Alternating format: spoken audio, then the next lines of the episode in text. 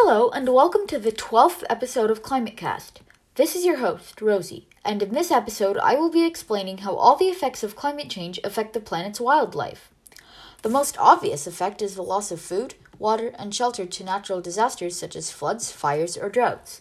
Without that food, water, or shelter, the animals die, and that greatly affects the ecosystem, as mentioned in the ocean acidification episode.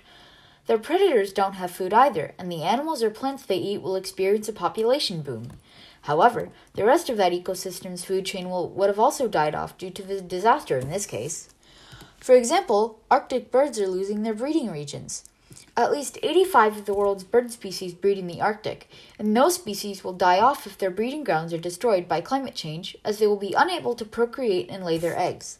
For example, Canadian ivory gulls have already declined in number by 90% over the past two decades. Migration patterns for birds and other animals are also changing. Birds who migrate south when it is winter in the northern hemisphere will leave later and arrive earlier due to elevated temperatures. In general, migratory patterns have been shifted by the change. Animals who migrate when it gets warm leave earlier and come back to their original place later in the year. Arctic animals such as moose and Arctic hares are also being displaced by climate change, forced to move farther north and drawn to new areas where shrubs such as alder or flowering willows have grown exponentially larger in the new warmth.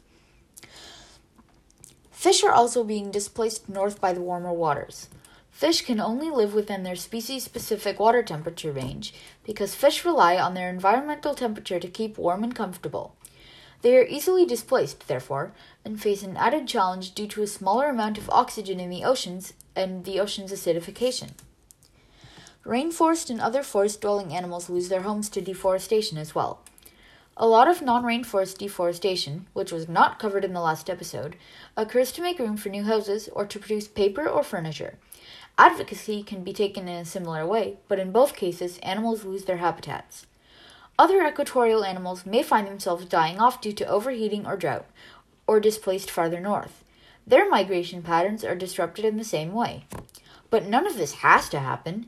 If we take enough action, migration patterns don't have to be disturbed and animals don't have to be don't have to be displaced.